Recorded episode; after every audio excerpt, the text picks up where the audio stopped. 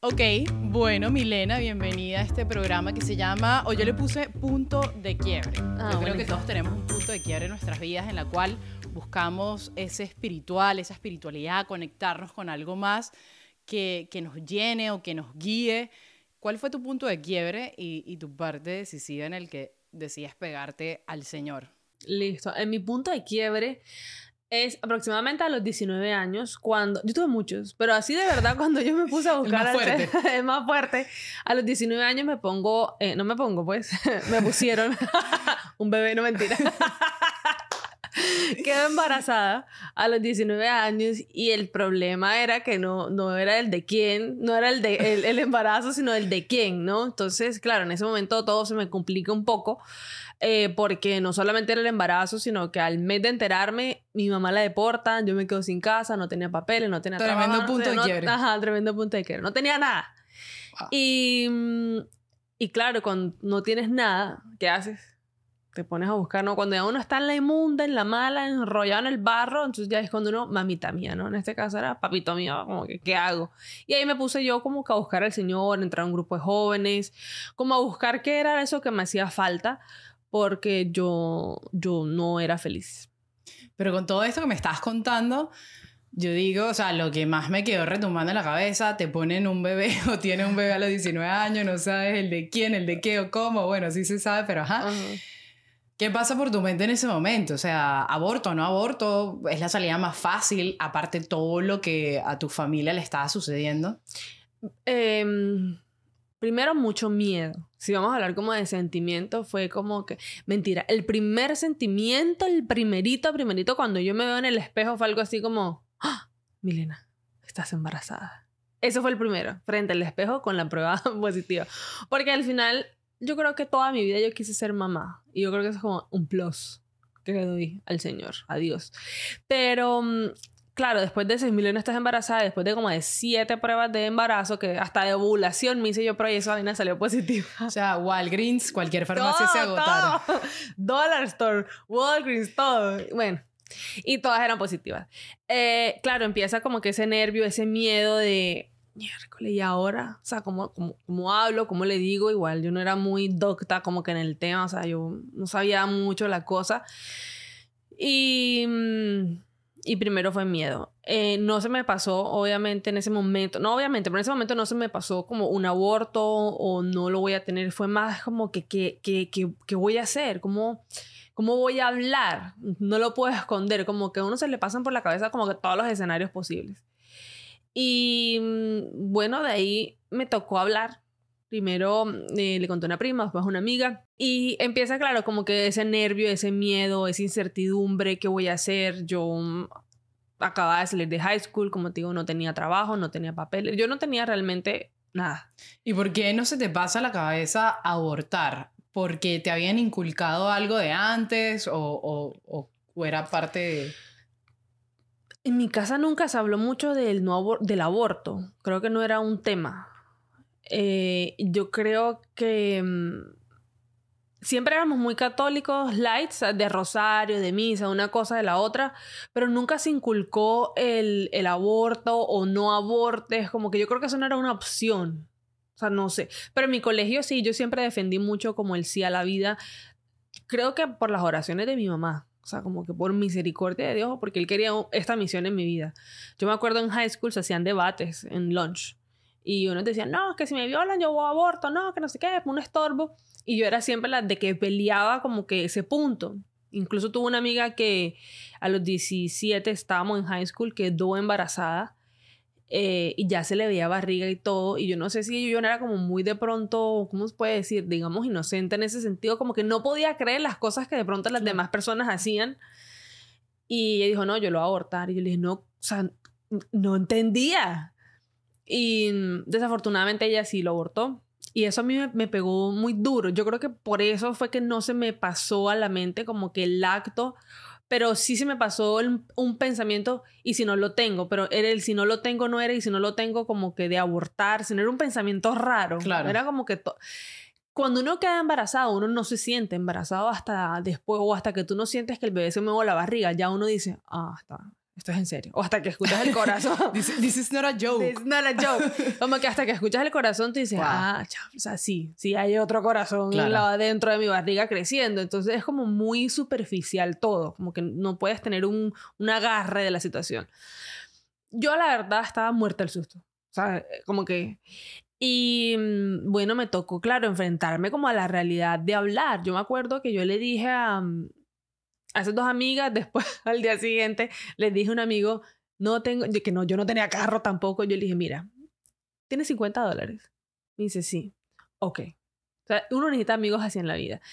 Yo necesito que tú me recojas y me prestes tu carro y me prestes 50 dólares. y no me hagas preguntas. Él me dijo, dale, nena, porque él es puertorriqueño. Dale, nena, claro que sí, cuenta conmigo. Me recoge y la acompañamos aquí a CBS. No me puedes hacer preguntas, le dije. Entramos, ta, ta, ta, ta. Me voy al counter de adelante porque antes esas pruebas estaban bajo llave. Yo creo que ya no. Pero ya- adelante, para que todo el mundo se entere. adelante. Y él solamente, él es súper alborotado y él estaba atrás mío. Y cuando yo me acerco al counter a preguntarle algo, me dice, Acho, nena, tan grave es la cosa que tú vas a fumar. y yo le decía, it's worst, o sea, es peor. Y entonces, bueno, ya cuando fui a coger la prueba, él dijo, no puede ser. Y bueno, ya se quedó callado porque yo le prohibí que dijera nada. Ay, me hago la de sangre, el día siguiente me llaman y me dicen como que, ay, sí, estás embarazada. Y yo tenía como un sweet and sour, ¿no? ¿Cómo le llaman eso? Un agridulce. Porque, claro, siempre había querido ser mamá, pero tenía mucho miedo. Ya yo le había Las dicho... circunstancias, la edad. el- el Claro. no era el. El momento, no era nada. O sea, no era nada propicio. O sea, si tú me preguntas, una persona que tuviera excusas para tener un aborto, esa era yo. O sea, tú la nombrabas y yo decía, yo. Como que presente. Y, mm, y ya, bueno, ya yo en ese proceso me enfrenté a mi mamá, le dije a mi hermana, mi hermana cogió un pantalón en el carro, le- me tapé la cara, una, una ventanita, hice así, clan, y estoy embarazada. Así como, estoy embarazada. Y bajó la telita lentamente. Literal, fue en un carro. O sea, así yo bajó el jean, era un jean blanco. y yo decía como que baja así, tin, tin, tin. Y dice, ¿de quién? Y ya bueno, cuando ya dije el nombre del susodicho fue como que, "Mire, no puede ser. Pero fue como un apoyo también en ese momento y, mi hermana fue la que me dijo, bueno, o sea, ¿qué vas a hacer? Dile a mi mamá. Como que entre más esperes, vas a- como más la angustia. Y dije, tienes razón, o sea, va a seguir creciendo el bebé. Todo mi angustia va a crecer y, no voy a hablar.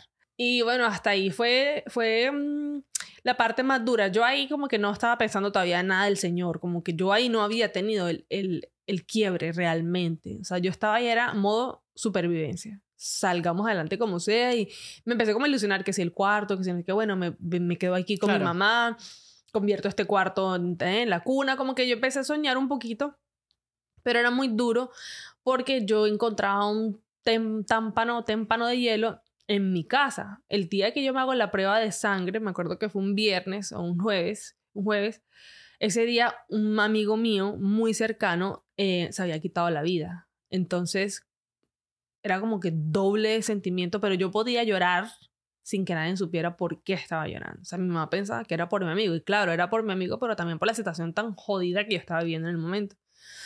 Entonces eso me ayudó un poquito como que aguantar la cosa. Y, mm, y ya, bueno, cuando ya yo me, me, me enfrento a que ya la realidad que mi mamá sabe, que todo el mundo sabe en la casa, era llegar a una casa fría. O sea, como que ya yo, yo llegaba y yo a veces le decía, mami, mira, está del tamaño de tal, no sé, la aplicación. Entonces, claro, fue pasar como esos meses un poco solo. Sí, era como que, mm.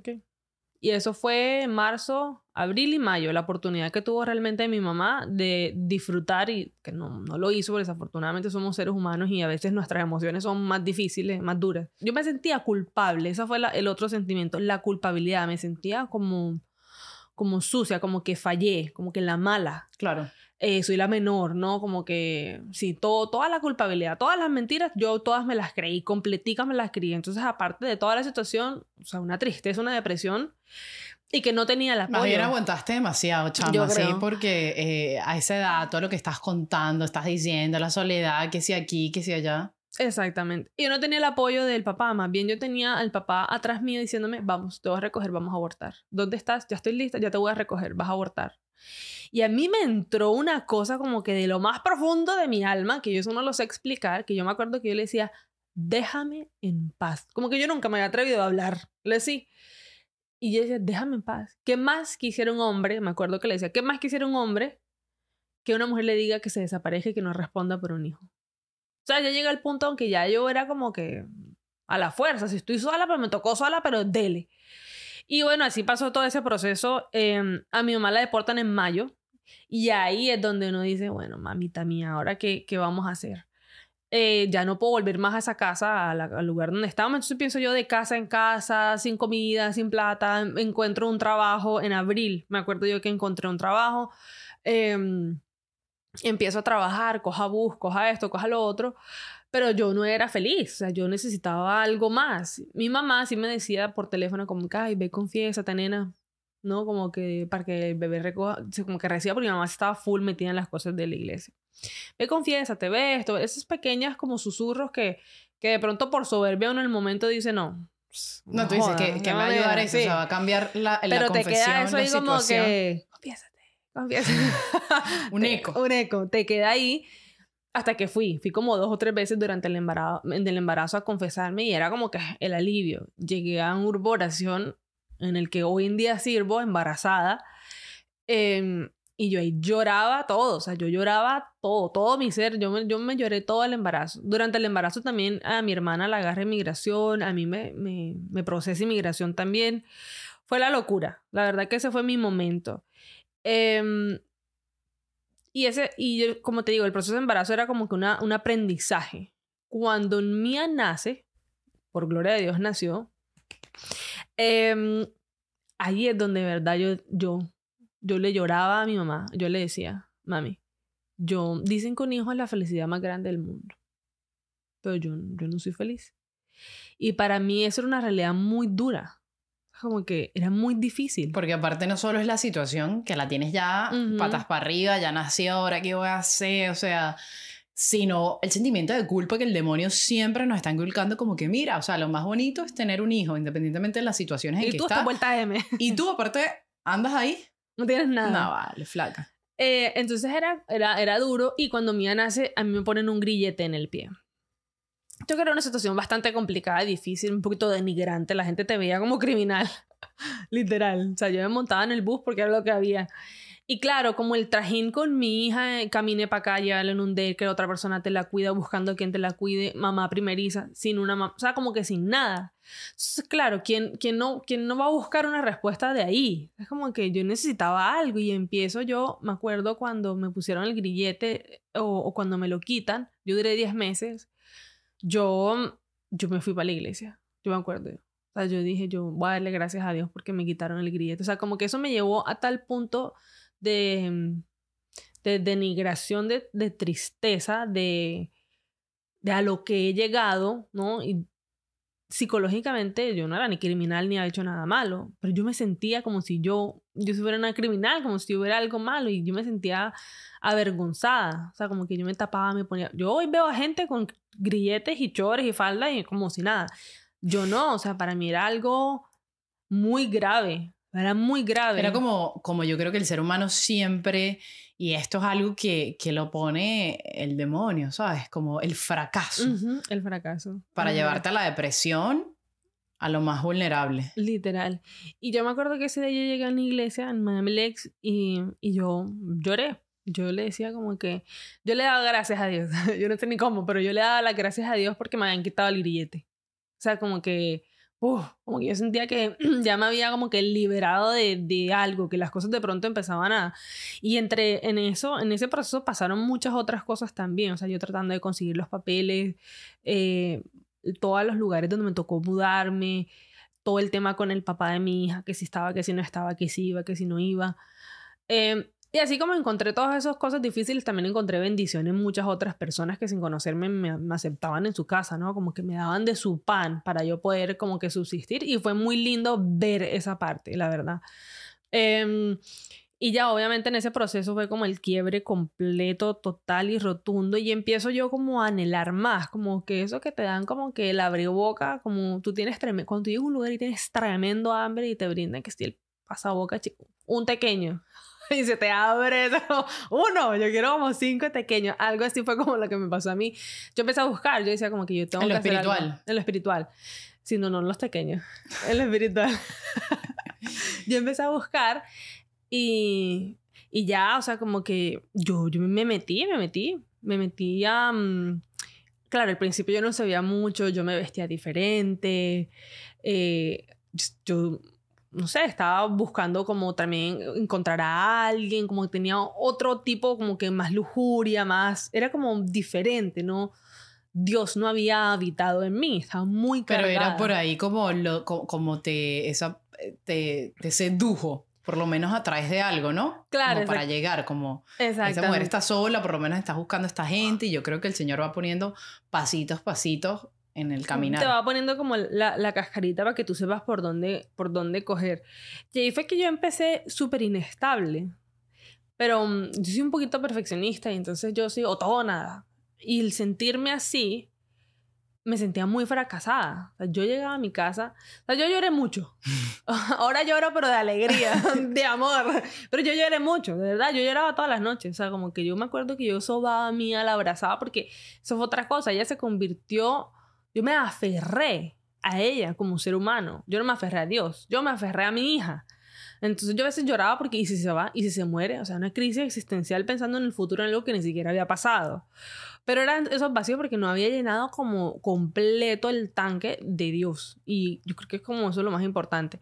Y ahí ya empecé yo como que en ese proceso de ese grupo de jóvenes, me acuerdo, me iba, venía, eh, iba a misa, no iba a misa, y así, como que estaba tocando la puerta, tocando la puerta. Tú puedes decir que hoy en día todo ese primer paso, o sea, valió la pena, ¿no? De acercarte un día a esa confesión que te dijo tu mamá y todo este, este caminar, así esa, esa, esa lucecita, esa fe, que como que tu bastón para poder, ¿no? Andar en todos los al- altibajos de la vida que, que te ha tocado. Totalmente. Porque no dejan de pasar.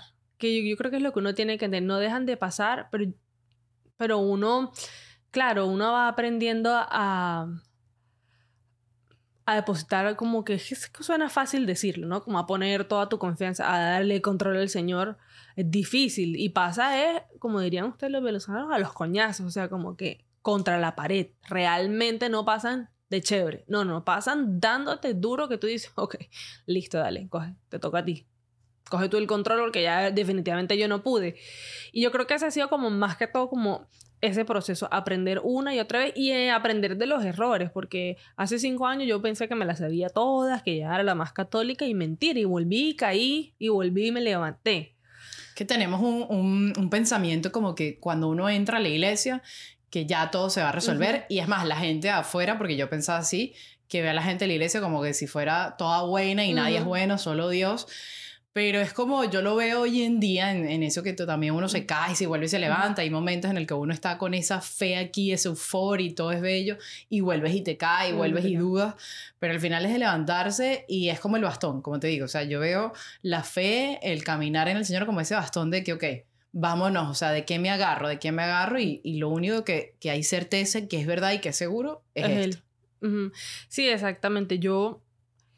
Lo chévere es que tú vas por aquí, por esta calle, te caes, te levantas, pero no vuelves a, caer en esa misma calle. Caes en una calle más arribita. Entonces, como que cada vez sabes manejar mejor las situaciones, con más amor, con más humildad, con más esperanza. Como que la esperanza de que el Señor.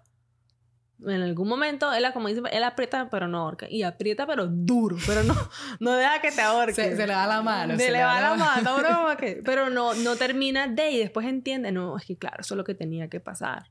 O sea, eso es lo que tenía que Para yo vivir lo que yo estoy viviendo hoy en día con mi hija, conmigo misma, o sea, como que todo eso tenía que pasar.